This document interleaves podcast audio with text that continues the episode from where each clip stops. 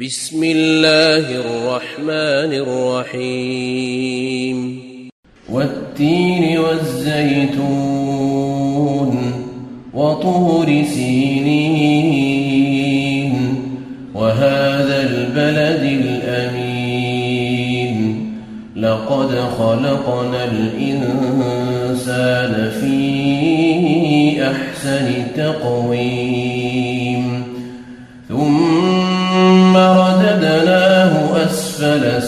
سافلين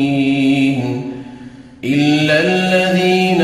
آمنوا وعملوا الصالحات فلهم أجر غير ممنون فما يكذبك بعد بالدين أليس الله بأحكم